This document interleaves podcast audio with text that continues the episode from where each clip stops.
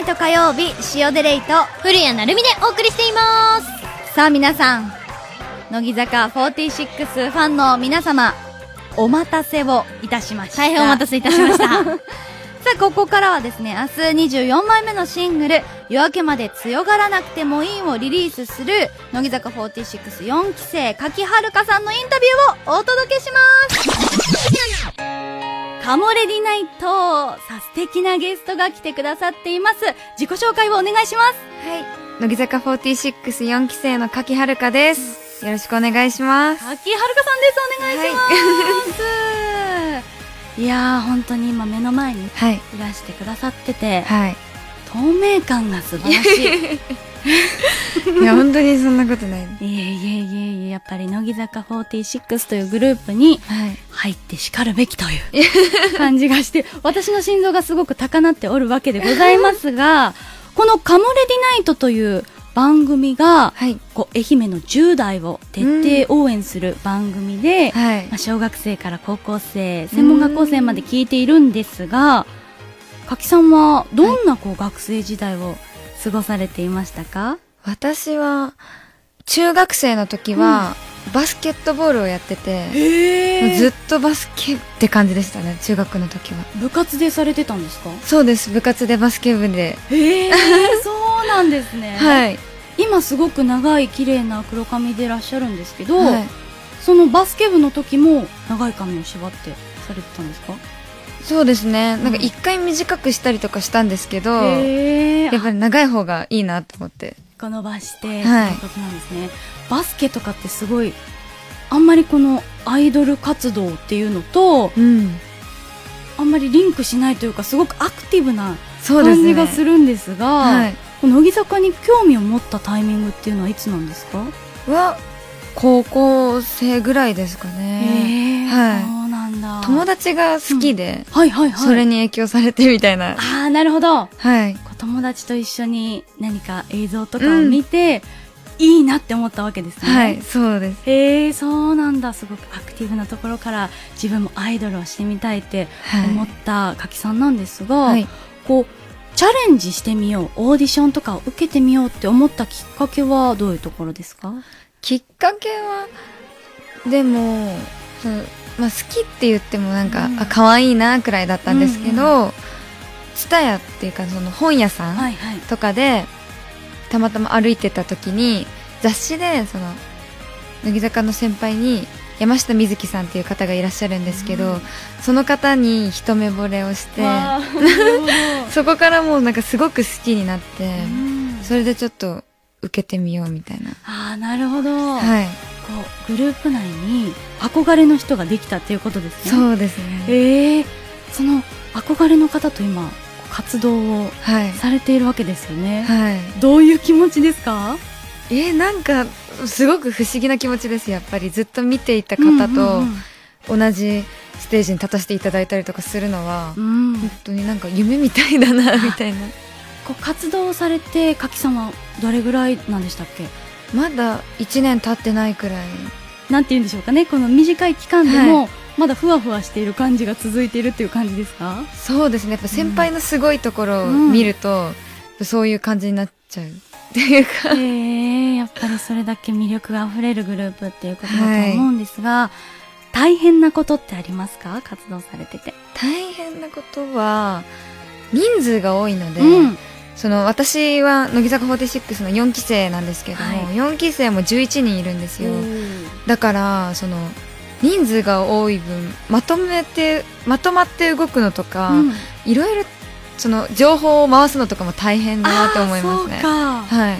情報伝達が。そうなんですよね。すごい。大きい部屋でもいっぱいになるんですかメンバーで。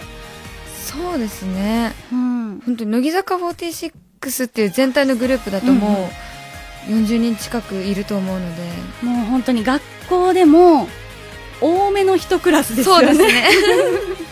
で なかなかこうクラスみたいに順番に座っているわけではないし、そっか、はい。注意するのとか、こういろいろ伝達事項とかがあると、そうですね。なんかお弁当とか、う誰が取ってないっていうかわからないので。ん、なるほどなるほど。えこの個数余ってるけど取っていいのかなみたそいうななんですよね。なんか誰が撮ってないのかわかんないなみたいなのがちょっと残ってたりとかして。なるほどなるほど、はい。ちょっと気をドキドキしながらおはい弁当を食べるみたいな、と そうなんですね、はい。じゃあ逆に楽しいなって思うことはありますか？あ楽しいことも、まあ、うん。その人数が多いっていうのは大変なこともあるんですけど、うんうんやっぱりその分いっぱいお話しできるというか、うん。みんなでワイワイするのがすごく楽しくて、はい。そうか。やっぱり練習するっていうのも全体でしなきゃいけないから、はい、こうあ苦しいなってきっと思うこととかもあるとは思うんですけど、それを仲間で支え合ったりとか、そうですうね、んそうなんだ。素はい。敵ですね、ということでですねまあ選抜メンバーにはい。入られたということでおめでとうございます。ありがとうございます。どういうお気持ちですか？うんでも最初に選ばれたって聞いた時は、もうなんていうか感情がなくなるというか、うん。いろんな感情が混ざりすぎて、うん。頭が真っ白になってうん。みたいな感じだったんですけどそのずっ最近先輩と同じお仕事を一緒にさせていただいたりとかして、その先輩の活動とかを間近で見ているとやっぱりなんかプロ意識というか、うん。やっぱ私と全然違うというかやっぱりそういう意識的な違いもありますし、うん。行動の面とかでもいろいろあるのでやっぱりそういう乃木坂46っていう一員っていう自覚を持って頑張ろうと思いました。選抜メンバーに選ばれたシングルが9月4日明日、リリースされるということなんですが、はい。こちらの曲名は何ていう曲名なんですか？曲名は「夜明けまで強がらなくてもいい」っていう曲になります。また素敵なねタイトルなんですがこの曲ってどういう曲なんですか？この曲はその力強い曲だなって思うんですけど、初めて4期生が3人選抜メンバーとして参加させていただいて、なんかそのこの曲は悩みとか葛藤とかをその乗り越えて自分自身をを奮起させて頑張るみたいなところが、その今の4期生3人の気持ちと重なるところがあってやっぱりなんか自分たちの今の状況とかを踏まえてこの曲のメッセージを聴いている方に伝えていきたいなってちょっと思いましうた、んなるほど。やっぱりその活動もそうですし他にもこう学生このカマレディメンバーね、勉強でつまずいたり、はい。恋愛でつまずいたり悩むこともあるけど、この曲は背中を押してくれそうな一曲ですねじゃあ、はい。これのミュージックビデオとかの見どころって教えていただけますか？ミュージックビデオはもちろんその初めて参加させていただいた3人、4期の3人もそうなんですけど個人的にその1サビ前の松村さゆりさんのシーンがすごく好きなんですよ。なるほど。だからそのもし見る機会があったら、そこに注目して見ていただきたいなって思います。おー。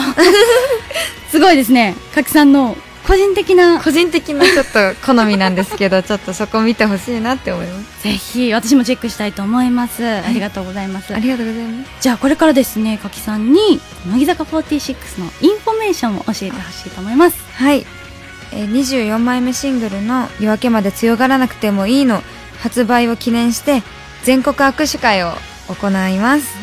10月20日には幕張メッセ。12月14日には愛知県国際展示場。12月21日にはインテックス大阪で開催します。皆さんぜひ遊びに来てください。はいありがとうございます。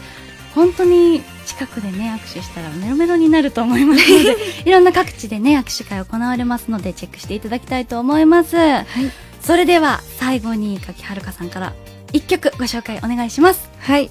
乃木坂46で夜明けまで強がらなくてもいい。ということで乃木坂46柿はるかさんにお越しいただきました。ありがとうございました。ありがとうございました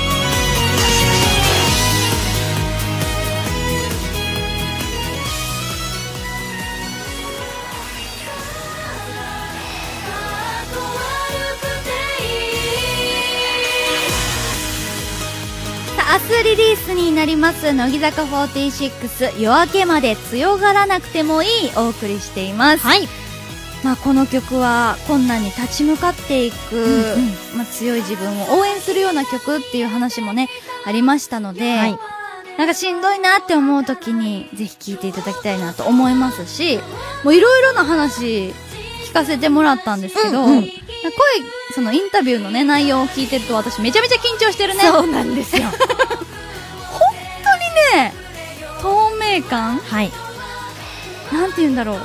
周りに光を放っている感じ。でね、やっぱり乃木坂46っていうグループの中で、はい。これからもっともっと輝いていく存在なんだろうな、まあ、4期生ということで4期生がまあ同期生がね今回うんうんセンターになるっていうこともあるし、はい。4期生としてこう選抜メンバーに入るっていうのも初めてなことなので、まあこれからも頑張っていきますっていう強いこの意志を感じられるね言葉が聞けたのでこれからも私は押していきますはい。カッキーの言葉カモレディとしてもね、はいまあどんどんプッシュしていきたいなと思いますね。ぜひ帰ってきていただきたいと思います。はい。さあ、ここまでは、乃木坂464期生、柿はるかさんへのインタビューをお届けしました。